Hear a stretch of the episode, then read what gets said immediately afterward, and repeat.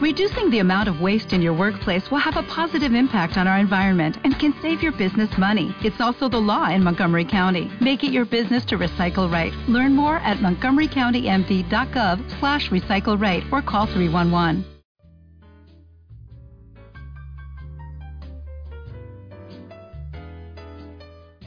Hola a todos, esperamos se encuentren bien. Somos con Arion Med y el día de hoy les habla Karen con un tema de suma importancia que tal vez muchos hemos sufrido y se trata de ansiedad. De entrada vamos a definir qué es ansiedad.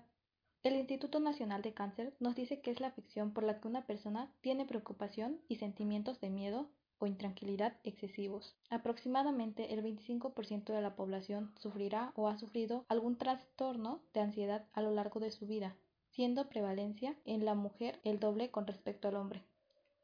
Toda persona experimenta ansiedad en forma normal en algún momento de su vida cotidiana ante situaciones de incertidumbre. El problema surge cuando esa ansiedad normal aparece ante un peligro que no es real, o bien cuando su intensidad es muy superior con relación a la causa que la originó.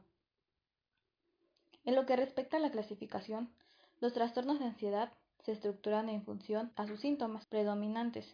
Entre ellos tenemos como número uno el trastorno de pánico. Estas son sensaciones repentinas de ansiedad y miedo o terror intenso que alcanzan un nivel máximo en minutos. dos Agorafobia. Este es un tipo de trastorno de ansiedad en el que temes a lugares y situaciones que pueden causarte pánico. tres Fobia social.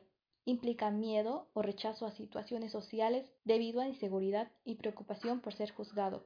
cuatro Trastorno de ansiedad generalizada.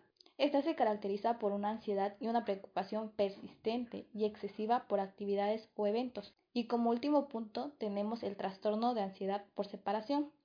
Este es un trastorno de la niñez que se caracteriza por ansiedad excesiva y que se relaciona con la separación de los padres u otras personas que cumplen una función paternal. Bien, ahora, ¿cómo puede usted saber si sufre de ansiedad?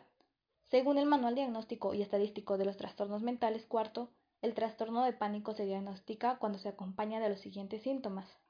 Entre ellos son crisis de pánico inesperados caracterizados por un periodo discreto de miedo intenso. Síntomas como palpitaciones, sudoración, temblores, dificultad para respirar, sensación de ahogo, náuseas, mareos, miedo a perder el control, desvanecimiento, incluso tensión muscular. Actualmente existen diversos tratamientos para la ansiedad. Entre ellos los más efectivos son la psicoterapia y la psicofarmacología. La psicoterapia desempeña un papel fundamental como tratamiento para reducir la ansiedad, ya que es fundamental conocer las circunstancias personales y ambientales del paciente para ayudar a combatir la ansiedad. Y como segundo plano, la psicofarmacología. Esta es complementaria a la psicoterapia. En esta hay que distinguir entre la medicación que se emplea para hacer un tratamiento inmediato y la usada en el tratamiento de mantenimiento. El tratamiento inmediato tiene como objetivo disminuir el nivel de ansiedad y se emplea pequeñas dosis vía sublingual. El tratamiento de mantenimiento se pauta con la finalidad de suprimir la crisis de pánico y esta consta de una combinación de psicoterapia y farmacoterapia. Lo invito a que no permita que la ansiedad invada su vida y si siente que el estrés interfiere con sus actividades diarias por varios días seguidos, llame a su proveedor de atención médica. Para terminar, le comparto una frase célebre del doctor Wayne Dyer, que hace referencia a la forma de afrontar los conflictos, y la frase dice: cuando cambias la forma en que miras las cosas, las cosas que miras cambian también. Lo que nos dice la reflexión es que es el poder de tus creencias lo que te capacita o te limita, y te propone la necesidad de emplear tu valor para modificar lo que te perturba, y que debemos cambiar nuestras creencias y conductas. Con esto me despido, espero que el tema haya sido de tu agrado. Te invito a que nos sigas en nuestras redes sociales para